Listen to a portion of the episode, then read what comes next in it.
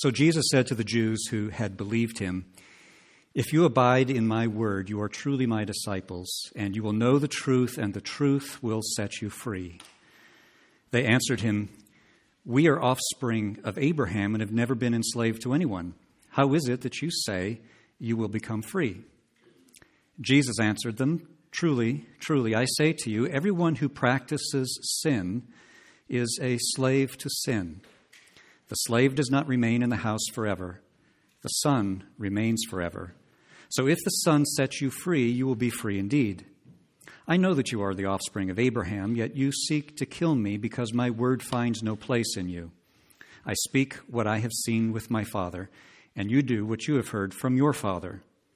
They answered him, Abraham is our father. Jesus said to them, If you were Abraham's children, you would be doing the works Abraham did. But now you seek to kill me, a man who has told you the truth that I heard from God. This is not what Abraham did. You are doing the works, works your father did. They said to him, We were not born of sexual immorality. We have one Father, even God.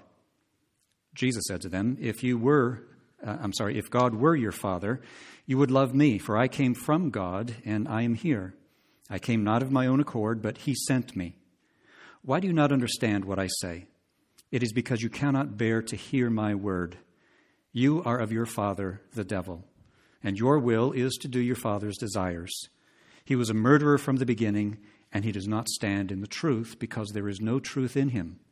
When he lies, he speaks out of his own character, for he is a liar and the father of lies. But because I tell you the truth, you do not believe me. Which one of you convicts me of sin? If I tell you the truth, why do you not believe me? Whoever is of God hears the words of God. The reason you do not hear them is that you are not of God. Thus, the reading of God's word, and may He add His blessing to it.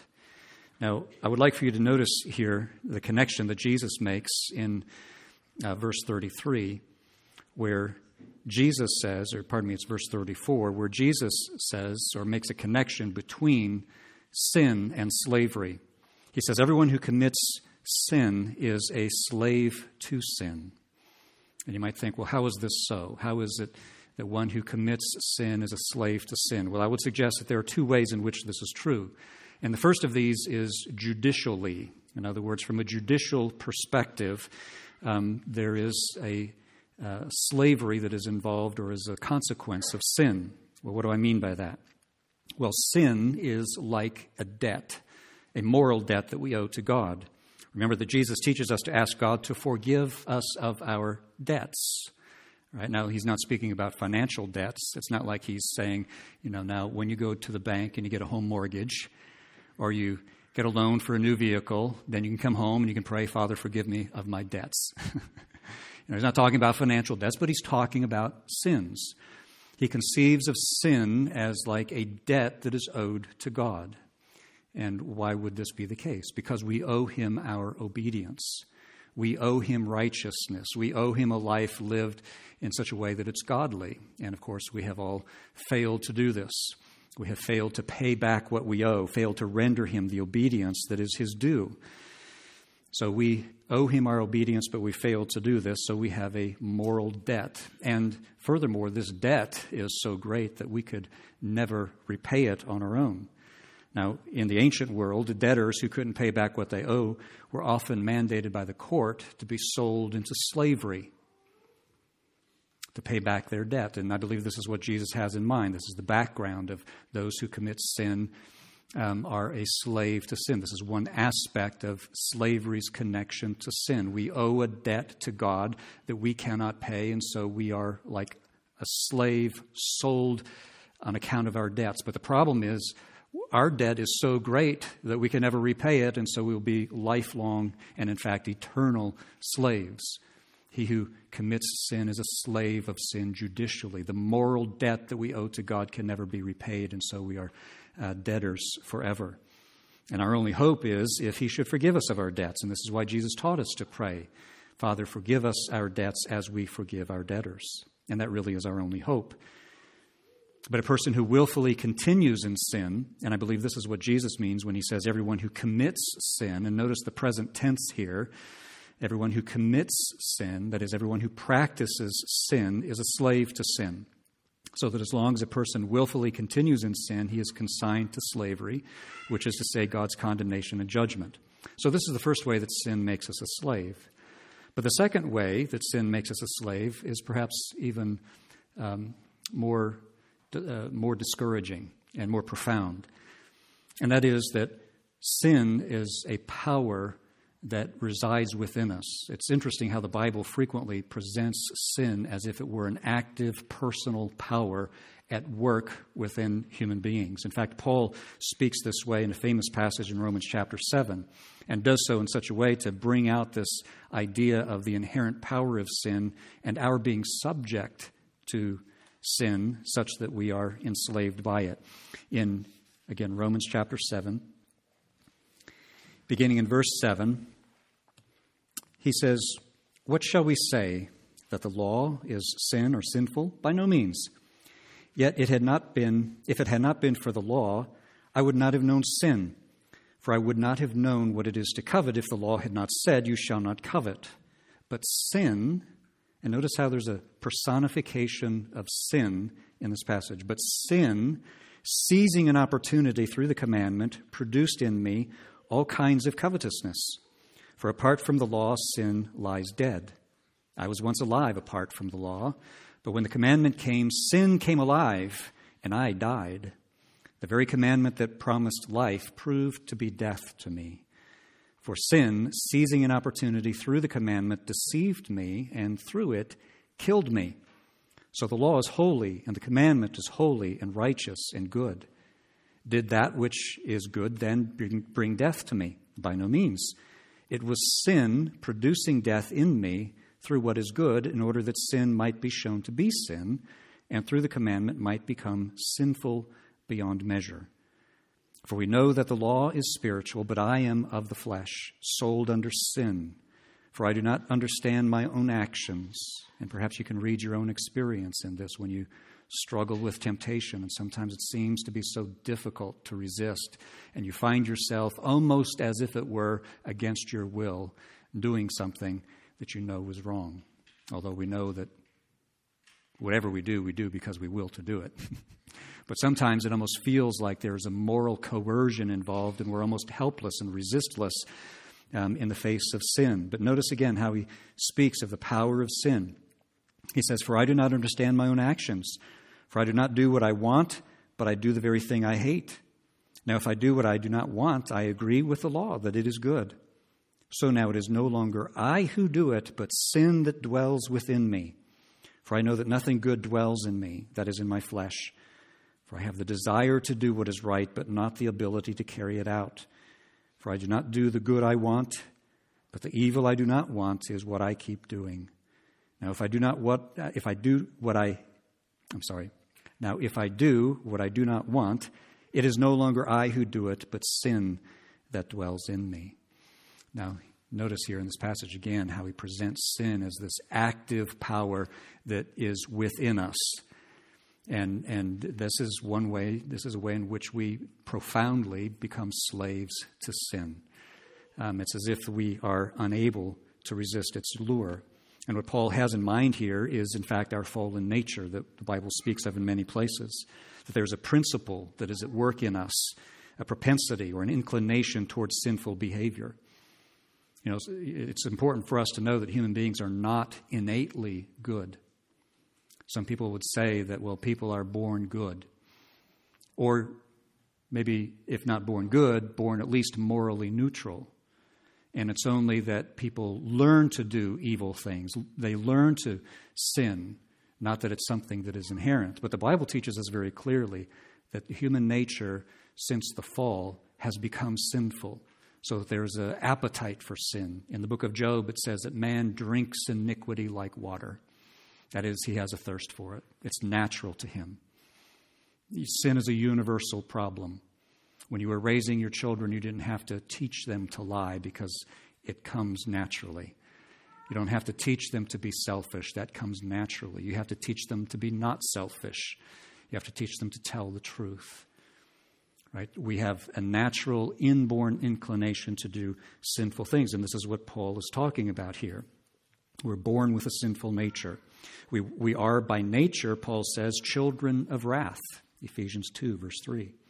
So that our own nature betrays us. And beyond this, it's the sinful passions of our nature are inflamed by the devil. Paul says that the prince of the power of the air is the spirit who is at work in the sons of disobedience. So the Lord describes our sad condition very vividly when he speaks of us being slaves to sin. Those who practice sin, those who continue in a state of sin, are slaves to sin. The Lord described this in another way. When he spoke to Cain, he said, If you do well, will you not be accepted? And if you do not do well, sin is crouching at the door. Think about the metaphor that is being used here. Sin is crouching at the door. Its desire is for you, but you must master it.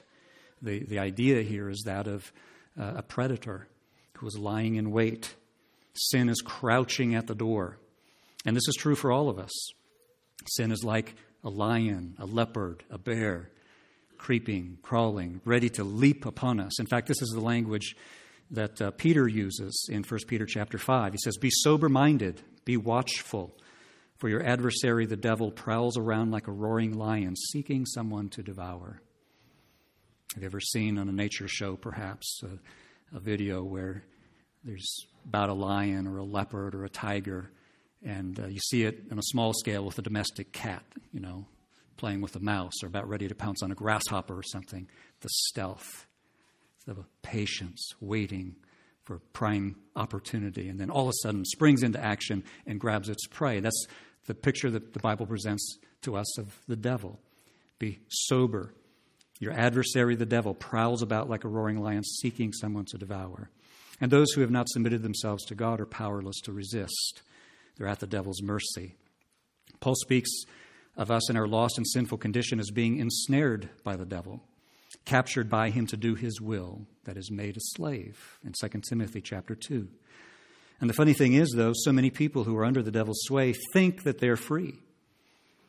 I'm going my own way. I'm doing my own thing. I don't have to answer to any man, not even to God. And all the while, they're slaves of their own desires, slaves of their own sinful habits, slaves of sin, slaves under God's judgment, and unable by themselves to break their sinful habits. They can stare slavery straight in the face and they can call it freedom. This is the deception that the devil perpetrates upon us to make us think we are free when we're disregarding God. Paul says in Titus 3 and verse 3 We ourselves were once foolish, disobedient, led astray, slaves to various passions and desires, unable to resist the urges that come upon us. I'm a slave to whatever passion in the moment comes upon me, and I have to have what I want to have as we've talked about before, whenever we find ourselves in that situation, even if it's not a sinful thing that we desire, but we find that desire to be so strong that we feel compelled to pursue it, it is good to learn self control and tell ourselves, no. Even though it may be a lawful thing, I will not pursue it because the strength of the desire in me is too strong. We should be in control of our passions and desires. In Romans chapter 6, Paul says, Do you not know that if you present yourselves to anyone as obedient slaves, you are slaves of the one whom you obey, either of sin, which leads to death, or of obedience, which leads to righteousness. And then he goes on to say, You were once slaves of sin. Slaves of sin. Same language that Jesus uses in John chapter 8, uh, Paul uses again in 2 Timothy chapter 2. Slaves of sin. You were once slaves of sin. Now, this is, there's a hopeful note in this because he's writing to Christians and he says, You were once slaves to sin, which means that we are no longer slaves to sin. Those who are redeemed by Jesus Christ are not under the condemnation of, of perpetual, eternal servitude to pay off our debt that we could never pay.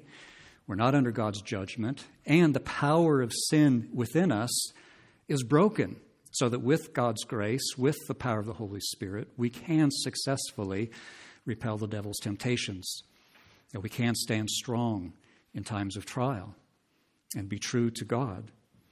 But this comes by submitting ourselves to Him. That's why James says, God opposes the proud, but He gives grace to the humble. Submit yourselves, therefore, to God. Resist the devil, and he will flee from you. Resist the devil, and he will flee from you. But remember what comes before that submit yourself to God, resist the devil, and he'll flee from you. So we can successfully resist the devil and repel temptation by humbly submitting ourselves to God. That's the part that people don't like.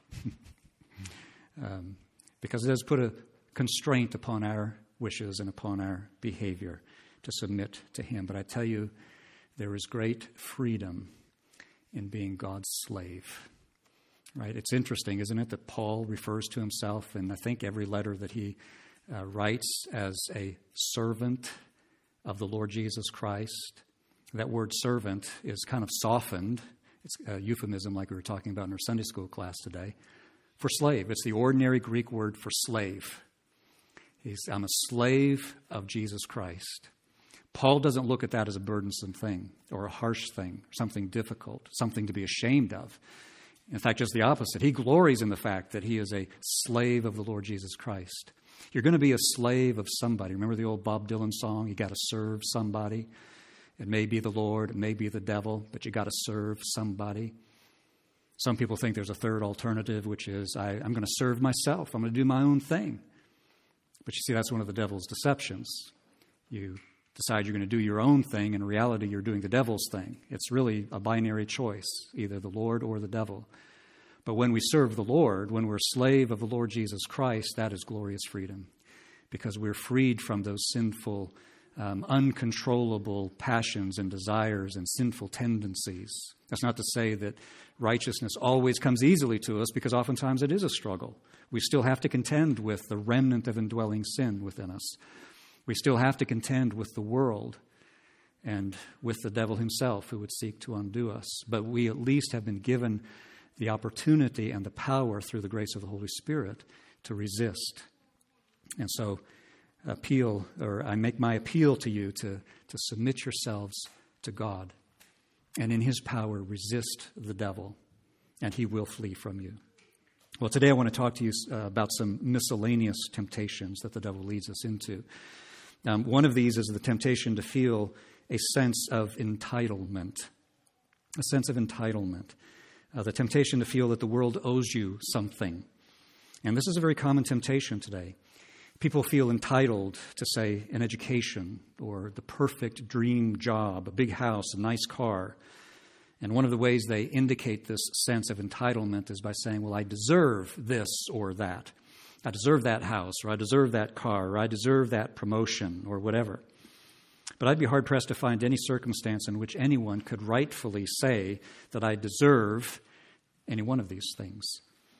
Because whatever good things in life we enjoy, or any good thing in life that we hope to attain, comes as a gracious gift from God. Right? In James chapter 1, every good and perfect gift is from above, coming down from the Father of lights. Every blessing, every good thing that we have is a gracious gift of God, not something that we deserve and that we can demand as a right from God. So important for us to understand that. And I should add that the Lord does not usually bestow these blessings except as the result of diligent labor, self discipline, wise planning. But beware of the temptation to feel uh, a sense of entitlement, a sense of being deserving these things. The devil also likes to tempt people to a sense of grievance when they don't get what they feel themselves entitled to. They're quick to be offended, they're slow to be reconciled, and nothing is ever good enough for them. They're constantly complaining, always whining, and ever eager to play upon your sympathy. They relish playing the part of a victim. And the devil would like nothing more than to turn you into such a person, to feel a sense of victimhood continually in his little book, The Screwtape Letters. How many of you read that, by the way, The Screwtape Letters? Just a handful. Oh, you got to read the book. The Screwtape Letters by C.S. Lewis. It is a Christian classic. When people ask me, you know, what, what are some books that every Christian ought to read, that's, that's one that I would put in that category, The Screwtape Letters. Um, I think it's just a brilliant analysis by C.S. Lewis of the human condition in terms of its susceptibility to various temptations. So, for those of you who have not read the book, uh, the Screwtape letters are letters from an uncle demon named Screwtape to his nephew demon, Wormwood. And Wormwood, like all young uh, demons, have been assigned a patient.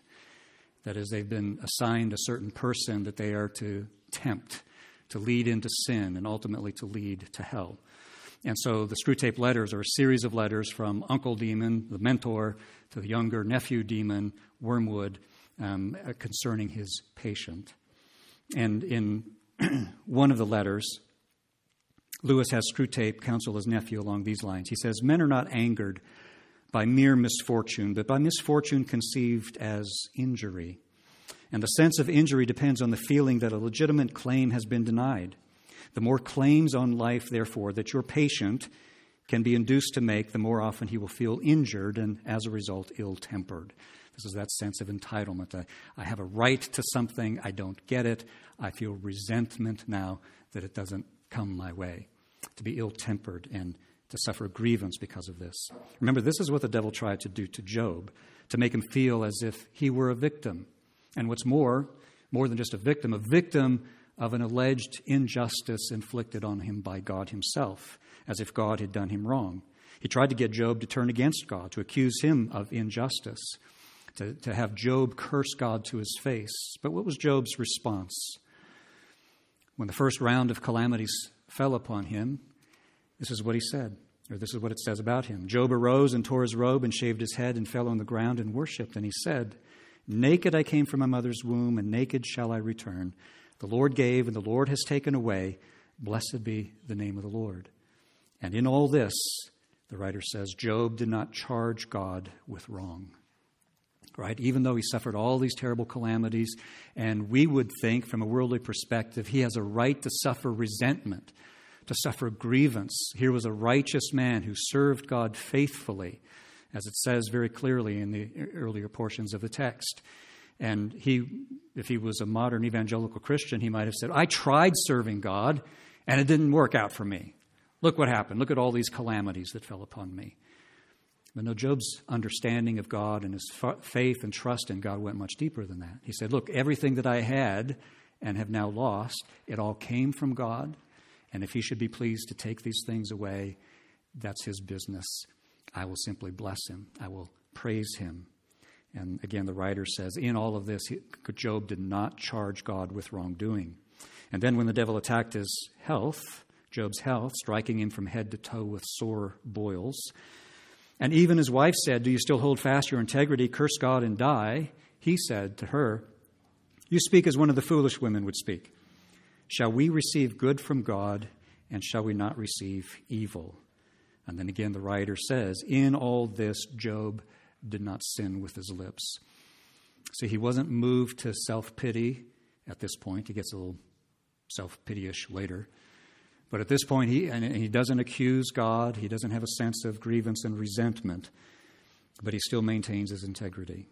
And you are going to find, if you haven't lived long enough yet to experience it, you're going to find that sometimes life is hard. You're not likely to suffer as much as Job suffered.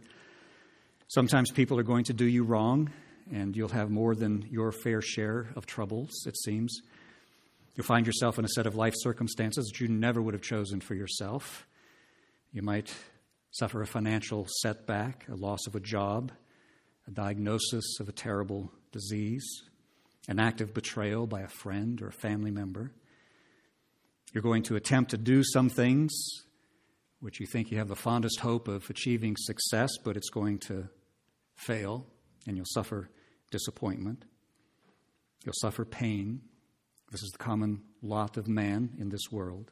But the thing to remember in all of this is that all of these things are common to the lot of man in this fallen world, in this life. In Job Job says, Man is born to trouble as soon as surely as the sparks fly upward. Right? It helps us to know that going in. So that it doesn't take us by surprise. And we can be prepared and we can place our trust in God.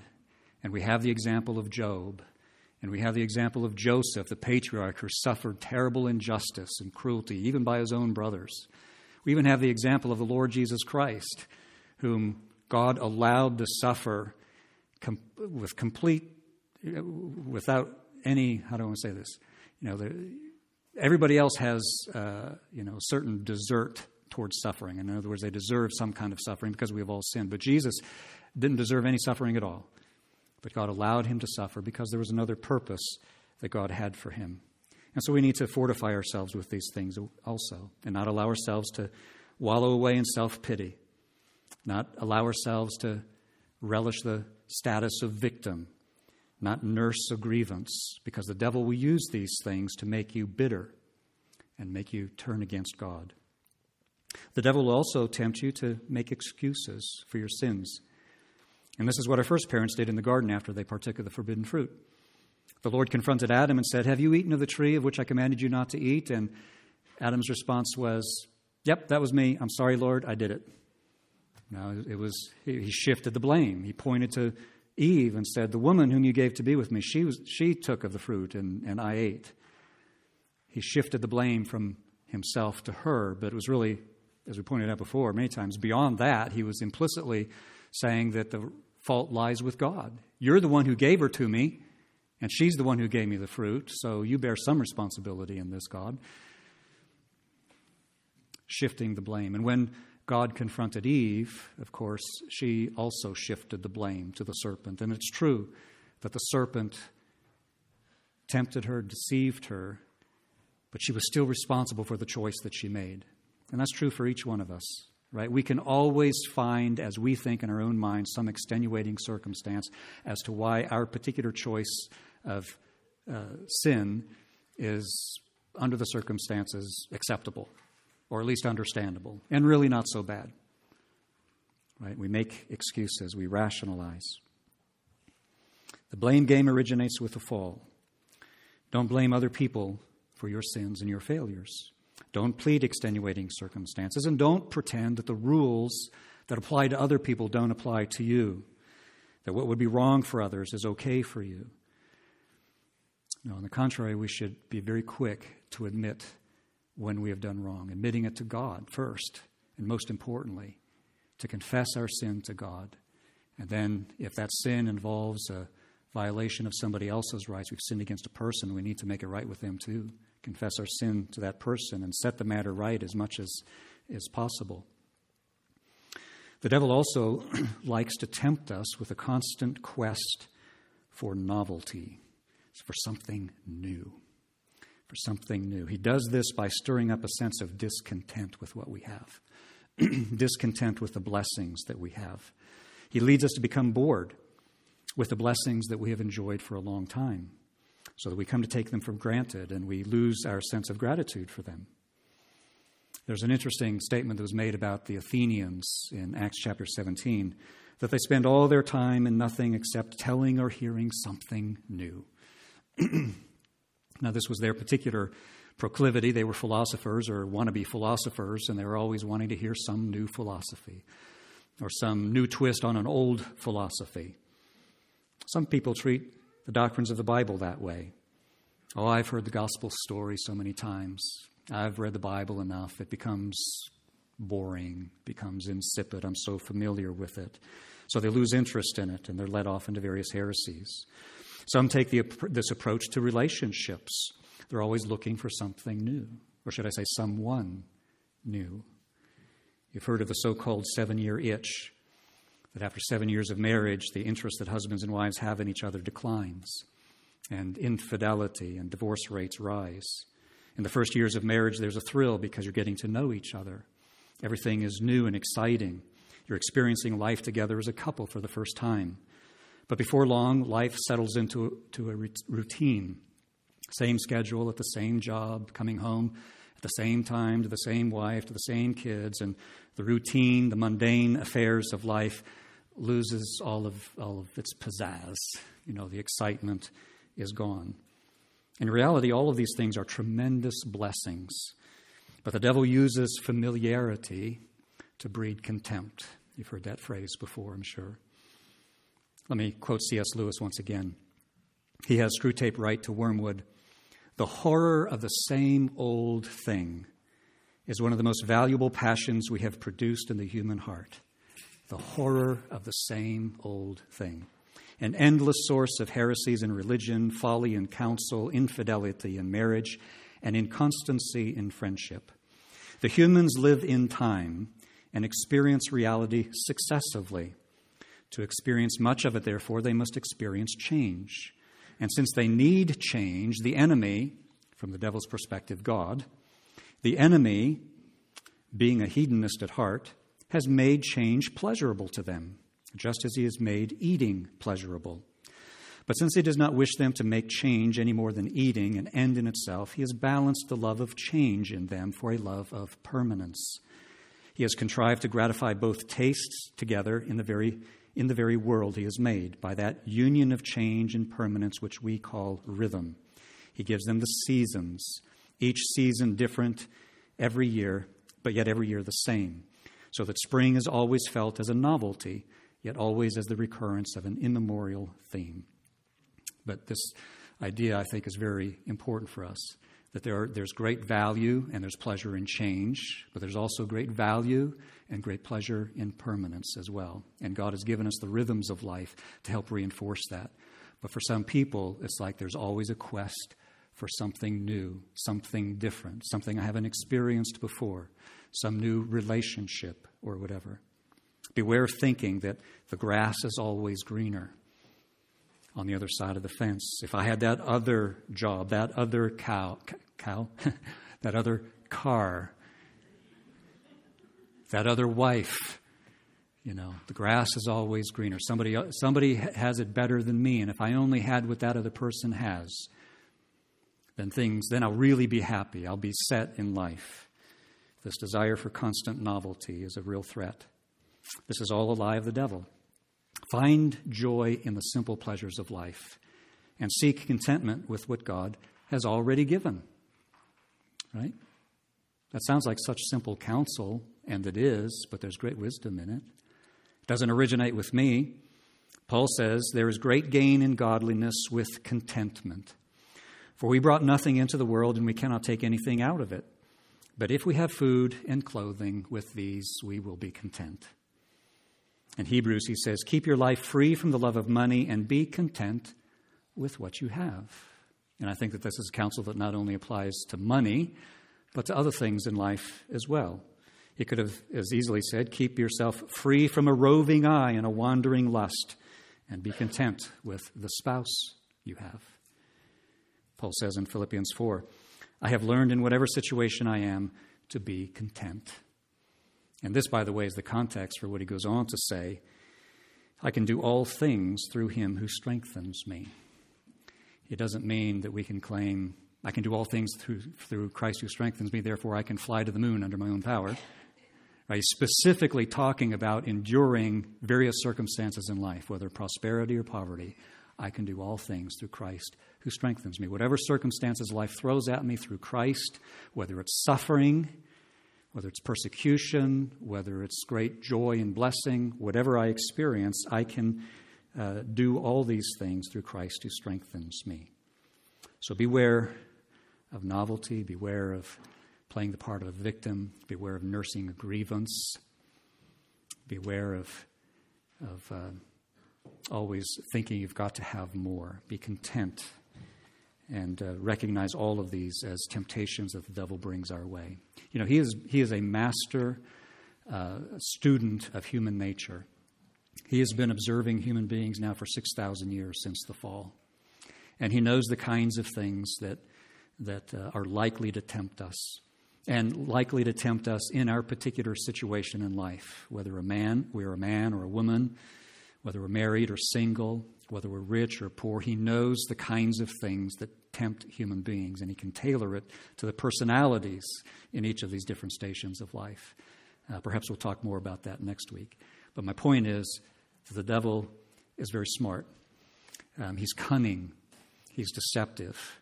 He knows us, I think, in many ways better than we know ourselves. Not as well as God knows us, but sometimes the devil knows our motivations and can, can uh, you know, suggest things to our minds that, that uh, prove to be temptations to us that we never would have suspected.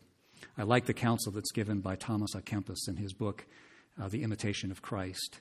He says, "Let no, let uh, consider thyself. I'm sorry, consider no one weaker than thyself. Consider no man, no, consider no man's strength weaker than thine own. You know, and I think sometimes we need to remember that. We need to be humble enough to know that we are open to temptation. Not that we need to always go around thinking that uh, Satan is, you know, so powerful that he's going to inevitably destroy us. But as we walk daily with God, trusting Him, learning, growing, opening ourselves to the influence and leadership of the Holy Spirit, we can successfully live as Christians in this fallen world. Amen? Amen. Let's pray.